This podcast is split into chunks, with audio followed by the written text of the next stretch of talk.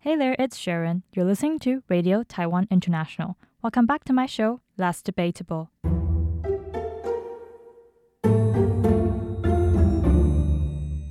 This is part two of my interview with Dr. Hazem Almassry, who's born and raised in Khan Yunis, Gaza. He shares with us more historic context and what life is like as a Palestinian living under Israeli occupation, including a key year 1917 and the Balfour Declaration, emergence of Zionism, military checkpoints, expanding Jewish settlements in the West Bank, and the current dire situation with the Israeli state's ongoing aggression against Palestinians. And again, if you've never heard of most of the things Hazem shared, look upon this as new input to read more and search for what you think is your truth.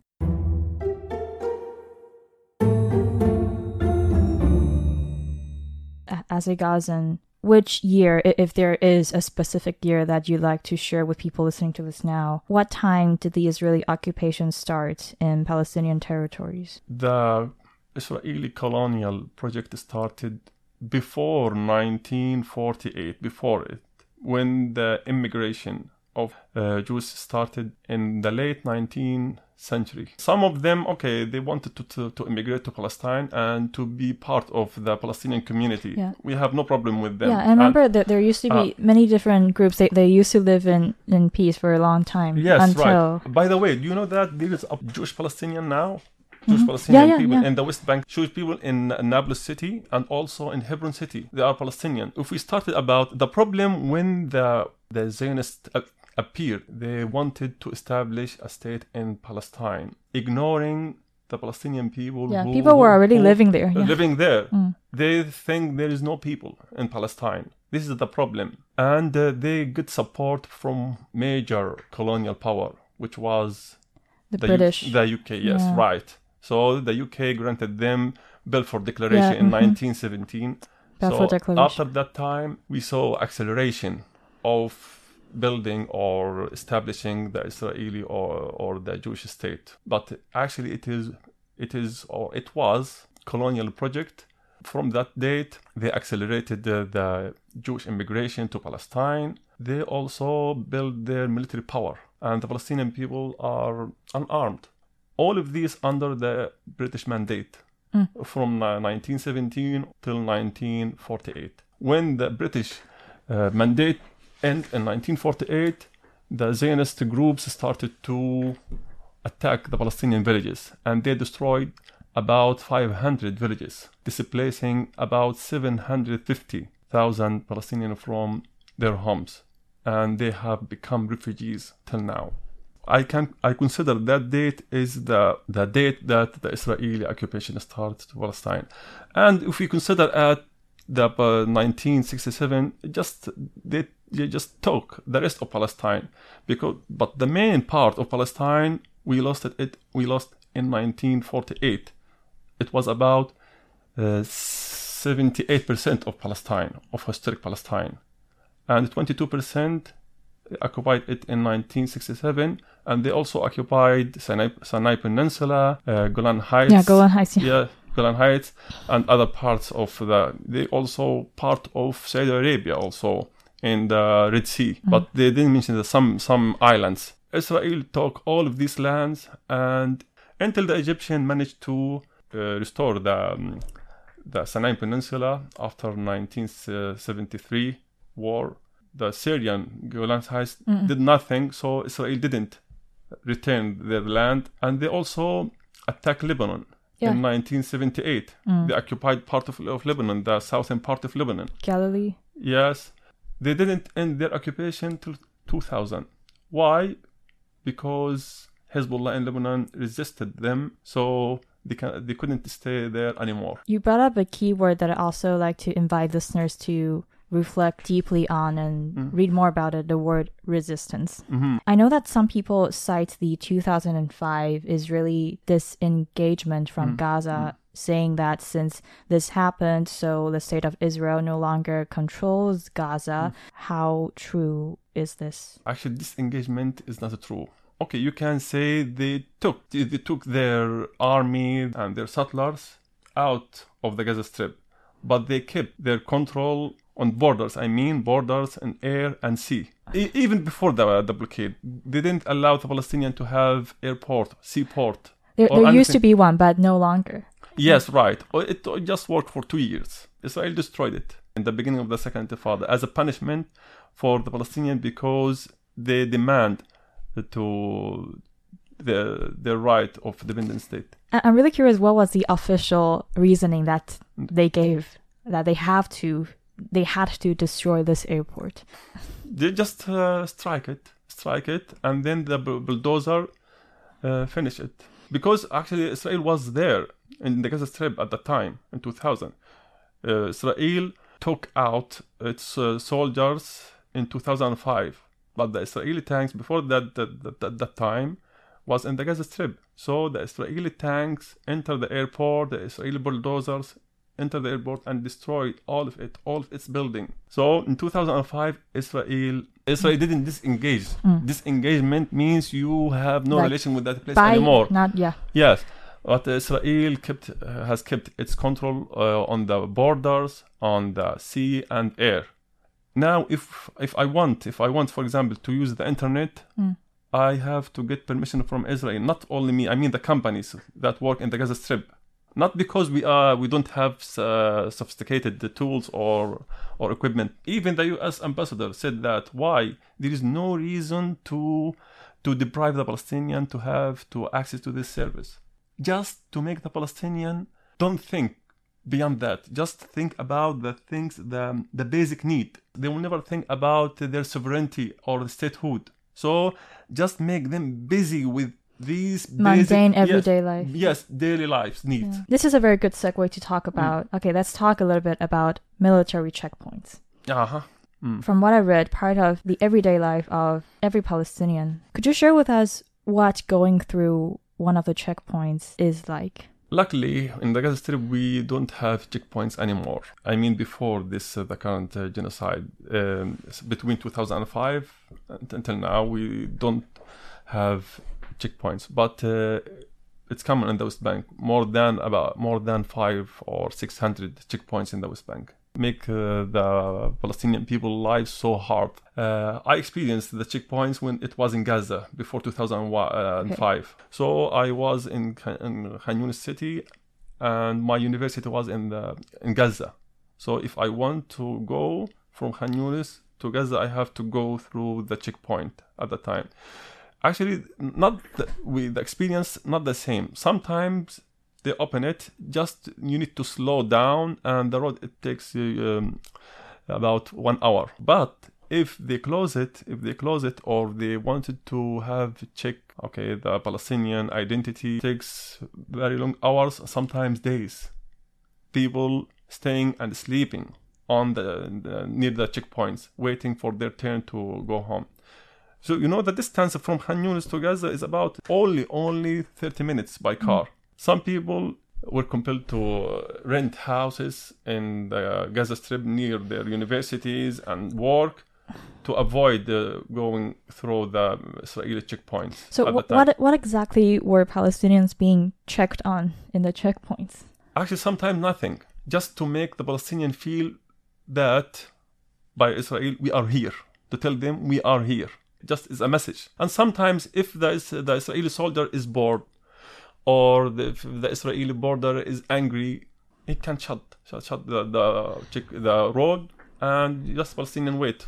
In the in the West Bank now, the situation is much worse than was in the Gaza Strip. Now, Yeah, the yeah. current situation, you need to go through something like uh, uh, in cages, Yeah, yeah. uh, something like cage, similar Mhm. cages. Yeah. Actually, in uh, in my in my in Khan Yunis, the checkpoints they also naming the same name.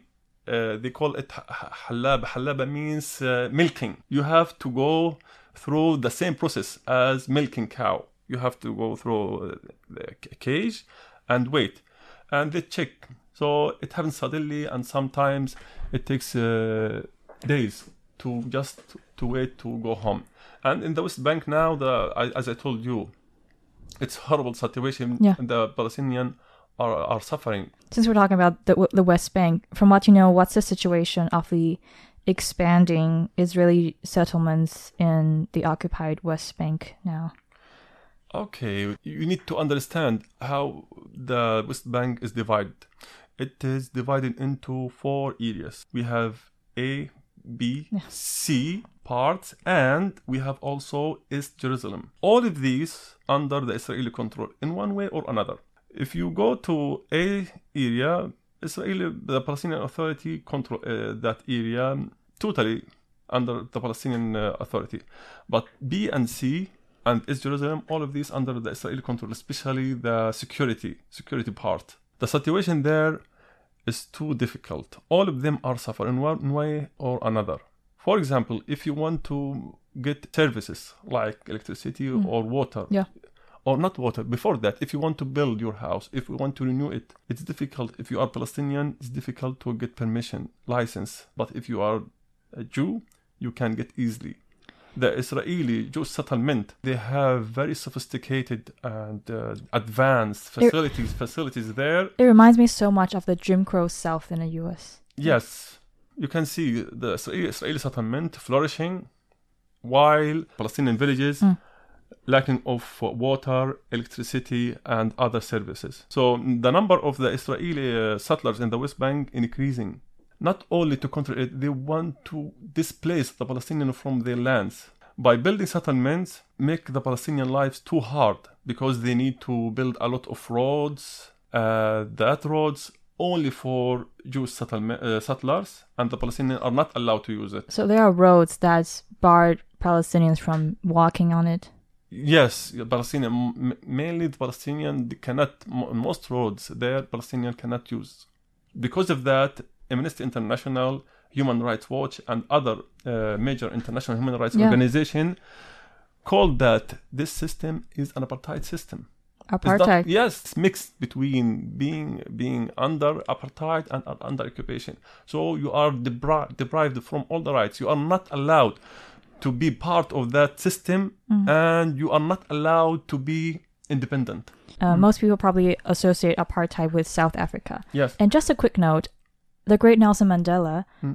used to be categorized as a quote unquote terrorist. Terrorist, so I'm yes. just going to put it out there again, inviting people to read more and think of, hmm, why? On that note, mainstream media often link whatever Palestinians say or do to Hamas. Mm. As if this group reflects all people of Palestine. No political party, organizations, or entity could 100% reflect what the people are thinking or want. However, it seems like such double standards when it comes to Palestinians. Yes, when Israel talks about Hamas, actually, Israel doesn't want to say the truth. The truth that Israel doesn't want to say they are not enemy to only Hamas. Their problem is against the entire Palestinian people. But they use the name of Hamas and other groups as justification to to justify their acts and behavior, aggressive behavior. Yeah. Before Hamas, Hamas was established only to, 1987. right. And okay. way before 1987, They use Fatah. They use Fatah name. Fatah, the Yeah, rival yeah, of. Hamas. Mm. Okay, and before Fatah, Fatah was established in 1965. And before that, why did you dis- displace Palestinians from their home and lands? Because their pro- the problem with the Palestinian people, not only with one part or the political party. If Hamas now disappeared, the problem will still exist. This is uh, actually it's policy when you say when Israel say okay our problem with only Hamas. No, all the Palestinians know that there is no safe place in the Gaza Strip. I want to tell you that information about uh, the corridor that uh, Israel described as a safe corridor. The Palestinian can move. Israel targeted people while they are moving from the northern part to the southern, southern part. I saw of the Gaza that. Strip. They targeted people intentionally while they are moving. So you can see this is the at the end. Eventually, you are occupier. You need to give us another another picture. For me, when I I told you in the uh, my awareness started during the first Intifada. Israel for me are just a soldier wearing helmet and a military uniform, carrying gun. This is Israel Yeah. for, for me. This is Israel for Probably me. a um, how- M16 that's Yes. made in the US. you, how how how you can convince me Israel is cool and nice and good side? If you want to do that, if you want to do that, you have to remove all the the images about you as occupier. The best way to do that is to end your occupation. If you are really, okay, the most moral uh, arm in the world. And I feel like with with, with all the uh, w- with all the treaties since the 1910s, um, 40s, 60s, 80s, agreements, accords, etc., I find that the voices of Palestinian people are often missing from the picture. Israel always try to obliterate the Palestinians um, people history and to erase the facts and uh, the the realities that its occupation caused to the Palestinian people. Here, I will I want to share with you a story. Uh, Sure. One of my professors uh, told me. His name is Alain Brossat. He's a French uh, professor. He was in the committee member of my PhD dissertation. He told me that in 1950s he was um, in high school and uh, one of German foundation or organization organized an activity in Israel to work and volunteer in Israeli kibbutz in Israel. While he uh, was working in the kibbutz, he just left the place they should be, just uh, walked for for five minutes or ten minutes away from that place, and he found old homes. Okay, when he came back to the the kibbutz, he asked the organizer or the people there, "What are these homes and, uh, and old houses?" He said, "Why did you go that? It's ancient history since um Rome Empire or something like this. It's uh, from ancient history." He said, "I was naive and I believe him." After that, I started to read about Palestine. I uh, it happened to get an article, scientific article about uh, the Palestinian villages that destroyed during the 1948. They mentioned the area that the kibbutz was built on. These houses we saw belongs to the Palestinian who were displaced from their home. So this is one example on how Israel deals with uh, the consequences of the crimes committed against Palestinian people. Yeah. If you want to, to ask me about the best uh, source anyone can get information about Palestine is the people critical thinking and reasoning. They have to filter any information they enter to their minds, even from the uh, the Western media that totally biased to the Israeli narrative. Same note for our for our many other local medias. Please do more than just copy and paste from Yes. whatever mainstream US media content you got. They need to use critical thinking by asking themselves why Palestinians are fighting Israel. Israel say we are peaceful, we want peace, we want peace, okay? And the Palestinian people don't want. Okay, why? Why the Palestinian people don't want peace? Is it because we like to be occupied or we like to be killed? Okay, if you just think about it, you will see their narrative cannot stand To wrap up today's interview, why is a permanent ceasefire important? Course, because we want to stop uh, this killing, the mass killing now. Also, it's important for the stability of the region. So, if we want to see stability in the region, we need immediate ceasefire. This is that's all, and to start a new and serious approach dealing with the Palestinian issue. And the U.S. needs to be at least honest mediator. They are always biased to, to the Israeli side. And I want to say that during the October Sure. 7th, I mentioned that uh, they circulated names and the Gaza division, and I mentioned that they circulated name uh, Asaf Hamami. One of the October 7th attack uh, main goal is to make the Israeli occupation very pricey for Israel to feel that your, your occupation is not easy for you. And the second reason for all the mass killing against Palestinian people, because of that, uh, Hamas, fights, Hamas fighters carried Asaf Hamami photos. They directly went to Gaza Division headquarters and they found Asaf Hamami there and they killed him. Asaf Hamami, who who targeted Palestinian during the Great March of Return.